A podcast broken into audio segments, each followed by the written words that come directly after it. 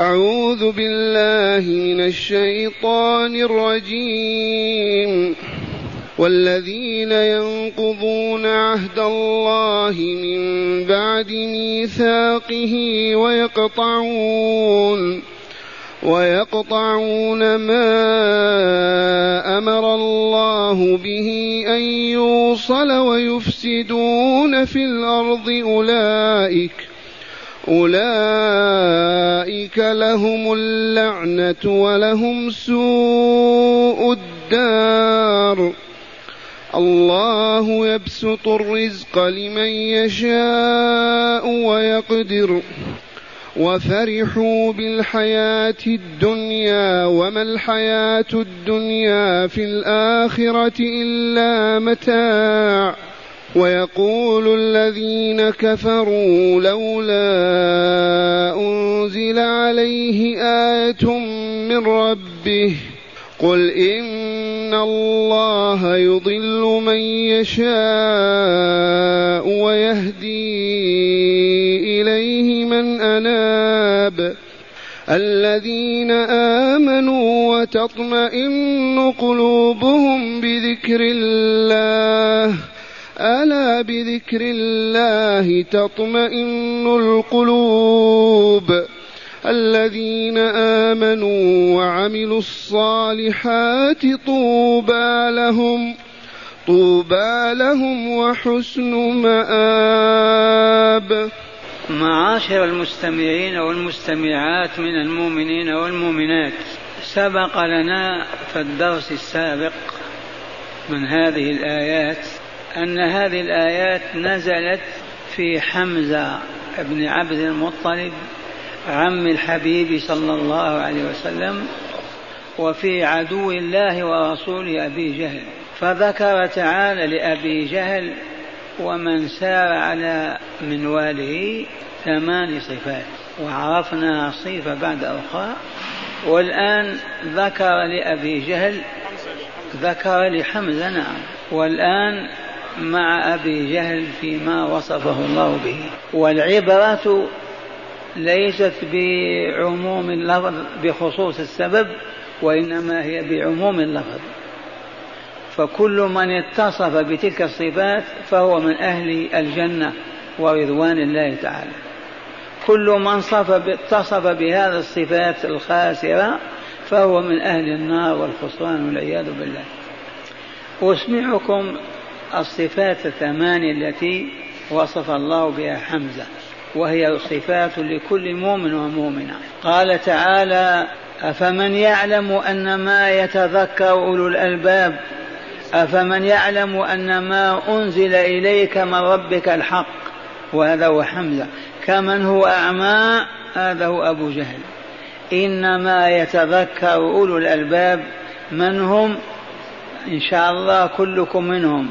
الذين يوفون بعهد الله ولا ينقضون الميثاق والذين يصلون ما أمر الله بأن يوصل ويخشون ربهم ويخافون سوء الحساب والذين صبروا ابتغاء وجه ربهم وأقاموا الصلاة وأنفقوا مما رزقناهم سرا وعلانية ويدرؤون بالحسنة السيئة أولئك لهم عقبى الدار.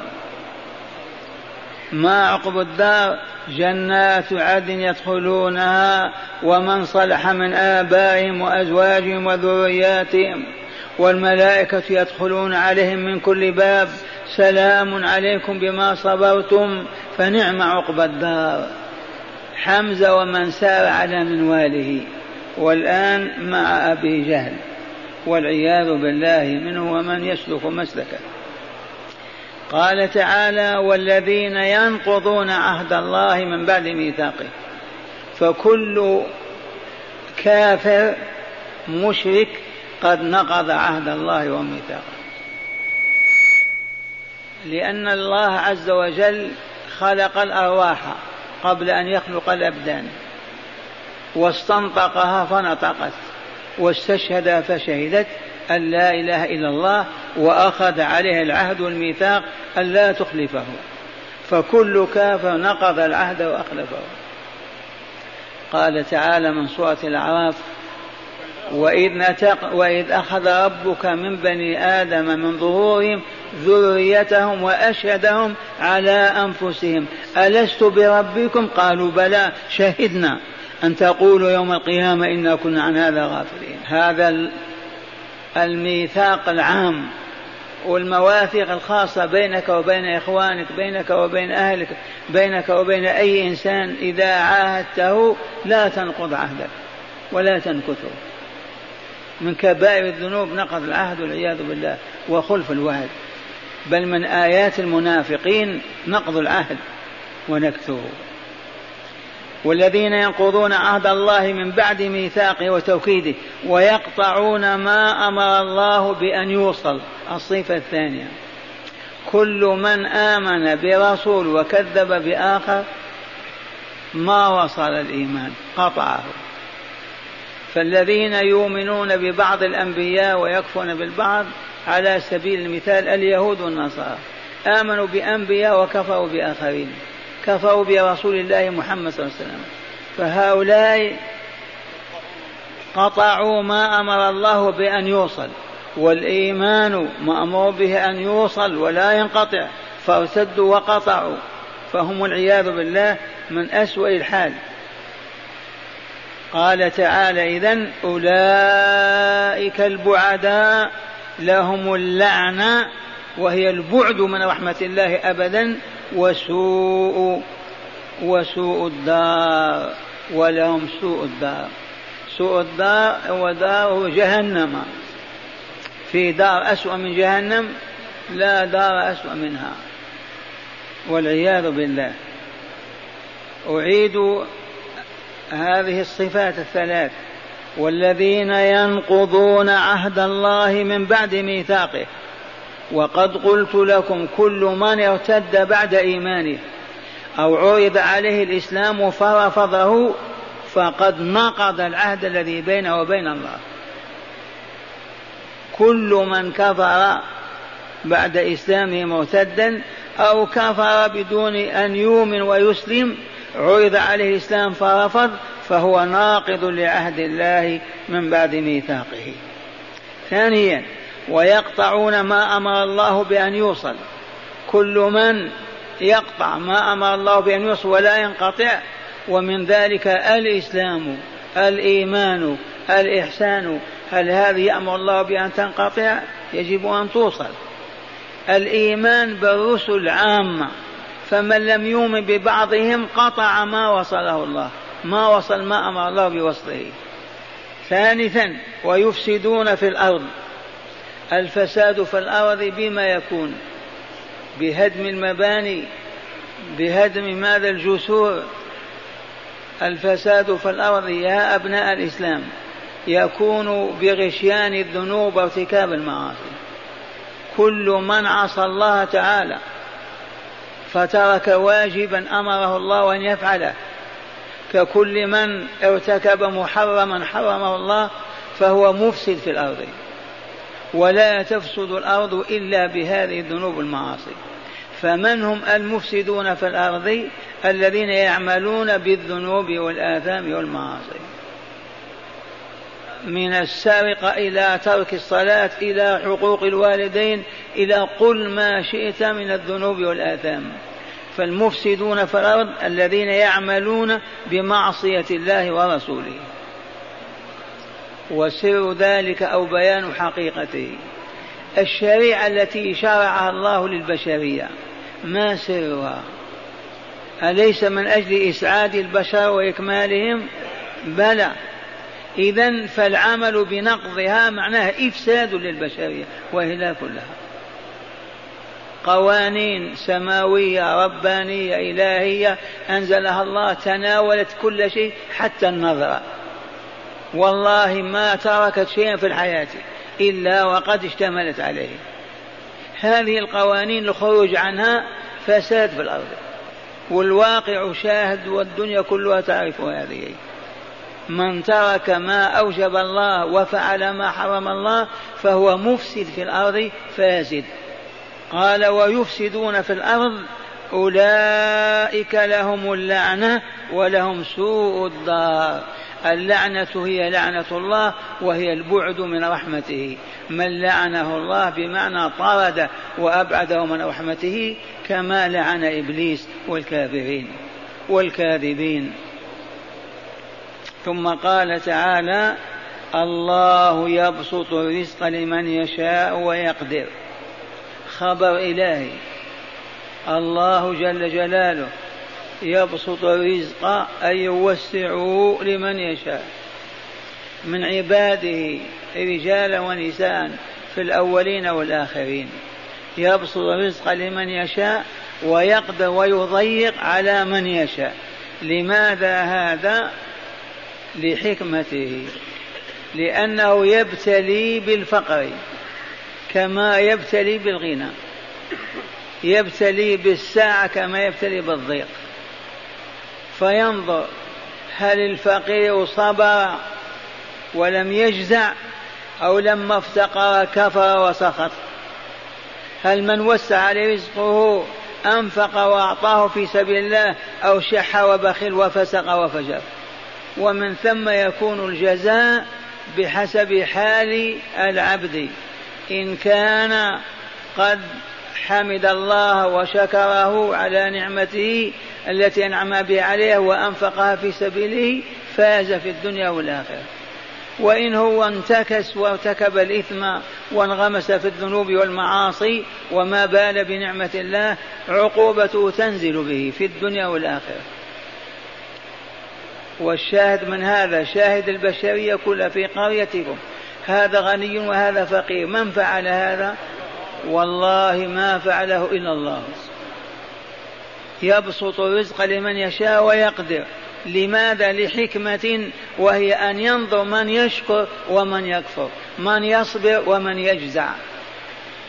فالفقير إذا صبر ولم يجزع وعبد الله وحمده وشكره على ما والاه وأعطاه فهو من الفائزين. وإن هو انتكس بفقره أصبح يسرق ويطفف ويكذب ويخون ويفجر والعياذ بالله ويسخط إذا تلك نقمة الله تنزل به. هذا تدبير الله لأن المشركين في مكة يتبجحون بالغناء ويلومون أو يعيبون الفقراء بينهم.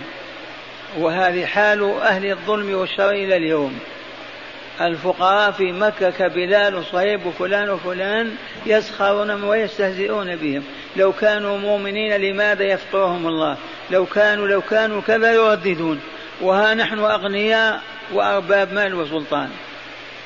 فأبطل الله نظريتهم من أساسها وقال عز وجل الله جل جلاله وعظم سلطانه وحده يبسط الرزق لمن يشاء ويقدر أي على من يشاء. ليس غير الله إذ هو خالق كل شيء خالق النمل والنحل وخالق السماء والأرض.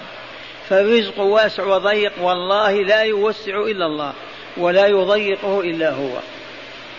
فالعارفون فالعالمون إذا وسع رزقهم حمدوا شكروا أنفقوا وهم شاكرون حامدون. وإذا ضيق عليهم ابتلاهم بالفقر صبروا ولم يجزعوا ولم يسخطوا ولم يذكروا الله إلا بحسن حسن الذكر والعبادة والطاعة. الله يبسط الرزق لمن يشاء ويقدر.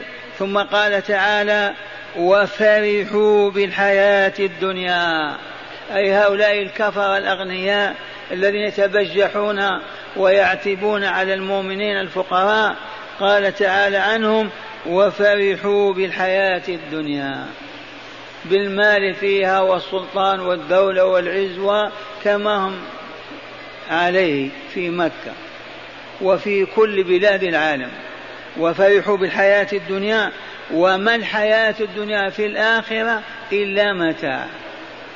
ضاعت الآخرة كلها منهم. والله ما نالوا منها شيئا. وحياتهم هذه التي اعتزوا بها ونالوها ما نسبتها إلى الآخرة؟ كمتاع مسافر يأخذ في كيسه كذا من الخبز وإلا من التمر. هذا المثل الصحيح. مثل الحياة الدنيا بكل ما فيها من ترفق أو مال انسبها إلى الآخرة كيف تكون؟ كمتاع مسافر يأخذ خبز في. أو رغيف في خفي كيسه. ما في أكثر من هذه النسبة. وفرحوا بالحياة الدنيا. وما الحياة الدنيا في الآخرة إلا متاع والمتاع يتمتع به ويفنى ويزول. وأما الآخرة فهي دار الخلد والبقاء الأبدي. اذا فقد خسر الذين فرحوا بالحياة الدنيا ولم يقبلوا على الله ويعبدوه ليكملوا ويسعدوا في الدار الآخرة. ويقول الذين كفروا يخبر تعالى عنهم أيضا. ويقول الذين كفروا لولا أنزل عليه آية من ربه. وعلى رأسهم هذا ابن أم... عبد الله بن أبي أمية. هذا من رؤساء المتبجحين في مكة والمشركين.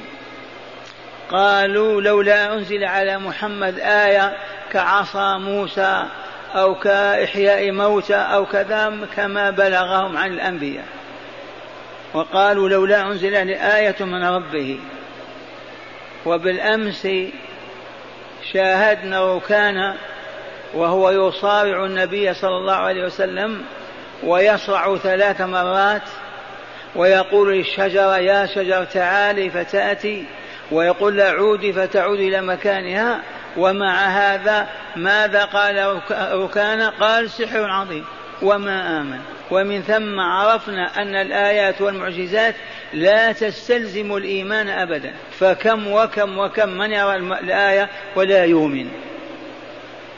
فهم هنا يقولون لماذا لولا أنزل عليه آية من ربه؟ فقال الله تعالى لرسوله قل لهم قل إن الله يضل من يشاء ويهدي إليه من أناب. الله يضل من يشاء إضلاله ويهدي من يريد من أناب إليه ورجع إليه. فإن أنبتم إلى الله وشاهدتم أن لا إله إلا الله وأن محمد رسول الله والتففتم حول رسولنا هذه الإنابة لكم ما لكم من الأجر العظيم والجنة دار النعيم. ومن أبى وتكبر طالب بالآيات هذا ما أراد الله هدايته. فالهداية مطلوبة من الله. فيا أبناء الإسلام الهداية لا يهبها أحد ولا يعطيها آخر إلا الله. فمن أراد الهداية فليقرع باب الله عز وجل فليطرح بين يديه ويبكي ويسأله الهداية فإن الله يهديه. حاشا لله أن تقرع بابه ويطردك أو تطلب الهداية ويضلك ولكن الله يضل من طلب الضلال وأراده وعمل له وسعى في طلبه هذا ما يهديه الله عز وجل. يهدي إليه من أناب. فارجع إلى الله وتب إليه وقع بابه وسل الهداية والله لا يحرمك أبدا الهداية يهديك. واسمع الآية الكريمة. قل إن الله يضل من يشاء ويهدي إليه من أناب. من هم؟ الذين آمنوا وتطمئن قلوبهم بذكر الله. الذين آمنوا وتطمئن قلوبهم بذكر الله. إذا ذكر الله بين أيديهم سكنت نفوسهم. إذا ذكروا الله بألسنتهم سكنت نفوسهم. ذكروا الله في, في قلوبهم اطمأنت نفوسهم. قرأوا كتابه دخلوا في عبادته تطمئن نفوسهم وتسكن. وأهل الشرك والكفر والمعاصي والعياذ بالله ما تطمئن نفوسهم إلا على اللهو والأغاني والأباطيل والكذب وما إلى ذلك. كما هو مشاهد. مجلس يذكر فيها الله عز وجل نفوس المؤمنين تسكن وتطمئن وتسر وتفرح. مجلس يذكر فيه الباطل والخيانة والترصص والإجرام. نفس من تطمئن نفس اللاهين واللاعبين والمجرمين. الذين آمنوا وتطمئن قلوبهم بذكر الله. ثم قال تعالى ألا بذكر الله تطمئن القلوب. وهنا امتحن نفسك يا عبد الله. إذا ذكر الله بين يديك أو سمعت اسمه أو كنت تذكره هل نفسك مطمئنة راضية طيبة أو قلقة حرجة غير مرتاحة لأن الله أخبر بهذا الخبر مؤكد بكلمة ألا بذكر الله تطمئن القلوب أي قلوب المؤمنين والمؤمنات الصادقين والصادقات. أهل الإيمان والتقوى من أولياء الله وصالح عباده. ألا بذكر الله تطمئن القلوب. ثم قال تعالى الذين آمنوا وعملوا الصالحات ما لهم ما شأنهم أخبرنا عنهم طوبى لهم وحسن مآب. الكلام السابق كله يعود إلى هذه الآية الأخيرة. الذين آمنوا ضد الذين كفروا الذين عملوا الصالحات ضد الذين عملوا بالمعاصي والذنوب الذين آمنوا وعملوا الصالحات ما لهم؟ قال طوبى لهم. الحال الطيبة الحسنة في الدنيا والآخرة وجنة فيها نعيم مقيم وفيها شجرة يقال لها طوبى. أخبر النبي صلى الله عليه وسلم أن الراكب يسير في ظلها مئة سنة لا يقطعها. هذه الشجرة. الذين آمنوا وعملوا الصالحات من هم الذين آمنوا وعملوا الصالحات؟ يا معشر المستمعين أولا الإيمان بأركانه الستة. الإيمان الذي لا يخالطه شك ولا ريب بأنه لا إله إلا الله وأن محمدا رسول الله وأن البعث الآخر حق الإيمان بكل ما أمر الله أن نؤمن به ونصدقه من شأن الغيب والشهادة في عالم السماء وعالم الأرض. هذا الإيمان كررنا القول بأنه بمنزلة الروح. وهل الجسد يحيا بدون روح؟ الجواب لا والله.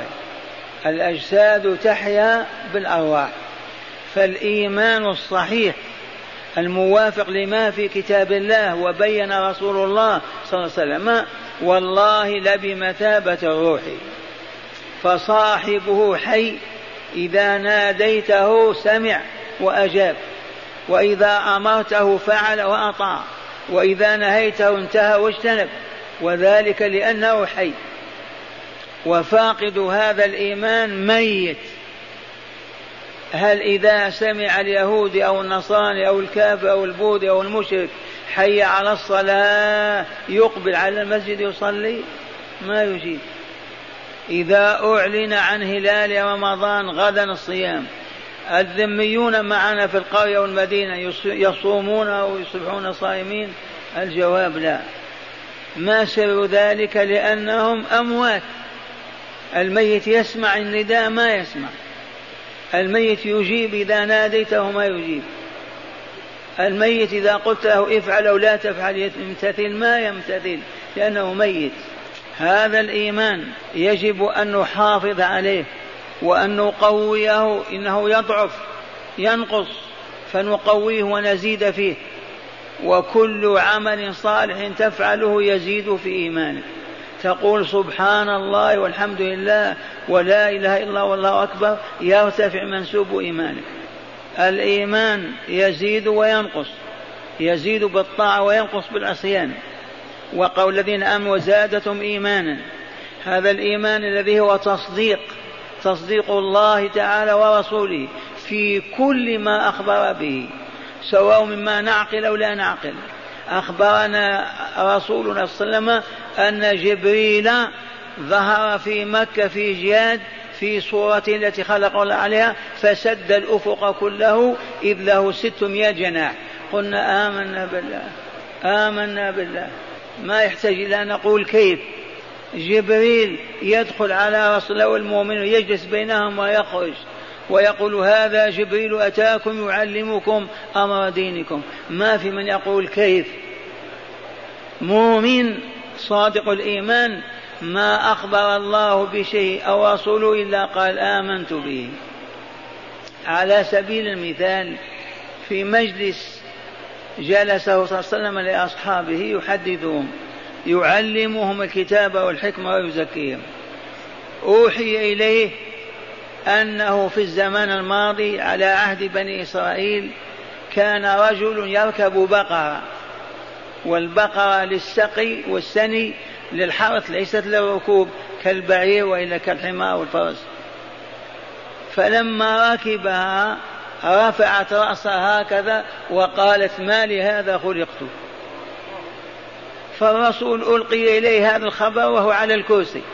فقال آمنت به آمنت به وأخذ بالحيط آمنت به وآمن به أبو بكر وعمر وكانا غائبين عن المجلس. الإيمان هو الذي يخلو من الريب والشك والتردد. الجزم الصادق بكل ما أخبر الله تعالى به أو أخبر به رسوله صلى الله عليه وسلم. ولا إيمان يأتي من غير كتاب الله وسنة رسول الله صلى الله عليه وسلم. وثق واطمئن واجزم واحلف أن الله ما أخبر بشيء إلا كما أخبر ولا أن الرسول أخبر بشيء إلا كما أخبر ومن كذب ارتد وكفر. هذا الإيمان ثمرته نتائجه علامات وجوده العمل الصالح. فالذي يقول آمنت بالله ولا يصلي ما آمن. آمنت بالله ولا يصوم ما آمن. آمنت بالله ويقدم على ما حرم الله يضحك ويتبجح غير مبالي والله ما آمن. إذا العمل الصالح آية الإيمان وعلامته. وما هو العمل الصالح؟ العمل الذي يزكي النفس ويطيب الروح. ذاك هو الصالح. العمل الذي يطهر النفس البشرية يزكي الروح فتصبح طيبة طاهرة كأرواح الملائكة ذاك هو العمل الصالح. والعمل الفاسد ضده. الذي يخبث النفس ويلوثها ويدرنها ذلكم والله العمل الفاسد. العمل الصالح عباد الله هو الذي أمر الله باعتقاده أو قوله أو عمله. هذا أول شرط. لا يكون العمل صالحا إلا إذا كان أمر الله به في كتابه أو على لسان رسوله صلى الله عليه وسلم. أمر به الناس أن يقولوه إن كان قولا أو يعملوا إن كان عملا أو يعتقدوا إن كان اعتقاد لأن الاعتقاد من عمل القلوب. العمل الصالح ما شرعه الله ورسوله صلى الله عليه وسلم. هذا اولا. وثانيا أن يؤدى أن يفعل كما بين رسول الله فعله. على سبيل المثال الوضوء عمل صالح. والله لعمل صالح. أنزل الله به كتابه وبينه رسوله. فلو قلت أنا ما نتوضأ كما تتوضؤون. وغسلت رجليك اولا. ثم تمضمضت ثم قدمت وأخرت وضوءك باطل وإلا لا فاسد. ما معنى فاسد؟ ما يزكي النفس ما ينتج المطلوب منه لأنه عمل باطل. ما أصبح عملا صالحا. الصيام لو تقول أنا أصوم أربع وعشرين ساعة بلا انقطاع خالفت هدي الرسول صلى الله عليه وسلم وصيامك باطل ولا تؤجر عليه. أي ما يزكي نفسك ولا يطهرها. وهكذا العمل الصالح هو الذي شرعه الله تعالى في القرآن أو على لسان الرسول صلى الله عليه وسلم ثم نؤديه نفعله كما أداه رسول الله وفعله. لا نزيد ولا ننقص. ها أنتم تصلون رحمكم, رحمكم الله العشاء. لو قال الإمام نزيد الليل ركعة. وصلى خمسة. وصلينا معه صلاتكم صحيحة أو باطلة؟ ما معنى باطلة؟ ما تزكي النفس. ما أصبحت عملا صالحا. والله ما تزكي النفس. أو قال الليلة تعبان ومطر نصلي ثلاث ركعات فقط. تصح الصلاة؟ ما معنى لا تصح؟ معناها ما تنتج الزكاة للنفس. ما تطيب الروح. أي ما ولدت الحسنات التي تشرق لها النفس وتزكو. فلا بد من معرفة العمل الصالح وهو ثمرة الإيمان فغير المؤمن والله ما يعمل صالحا ولا يقدر عليه أبدا. لا بد من الإيمان والعمل الصالح لا بد وأن يكون مما شرع الله فلا تقبل بدعة ولا خرافة ولا فهم ولا ولا وإنما قال الله قال رسوله صلى الله عليه وسلم. والحديث الصحيح يقول كل عمل ليس عليه أمرنا فهو رد. كل عمل ما أمرنا به ما شرعناه ما وصينا به ما أقرناه فهو رد أي مردود على صاحبه. ما معنى مردود؟ ما ينتج تزكية النفس وتطهيرها. فالعامل بالبدعة والخرافة ما تزكو نفسه ولا تطيب أبدا. ركعتان صحيحتان سليمتان أفضل من مليون بدعة. هكذا يقول تعالى الذين آمنوا وتطمئن قلوبهم بذكر الله ألا بذكر الله تطمئن القلوب؟ الذين آمنوا وعملوا الصالحات طوبى لهم وحسن مآب. المآب المرجع وإلا لا؟ آب يؤوب إذا رجع. المآب المرجع حسن المرجع ما هو؟ إلى أين نرجع يا عباد الله؟ إلى الدار الآخرة وإلا لا؟ أو فيكم من يقول أنا ماني راجع؟ هل بقي أحد من القرون الماضية؟ لا بد من الموت والموت انتقال فقط. ما هي إلا أن تدفن هذه الجثة والروح إما في عليين وإما في سجين. إلى أن تنتهي هذه الدورة نهائيا وتعود الأرواح للأجسام كما كانت وخيرا مما كانت. فما هي عقبى الدار إذن؟ الدار الآخرة الجنة. اللهم اجعلنا من أهلها.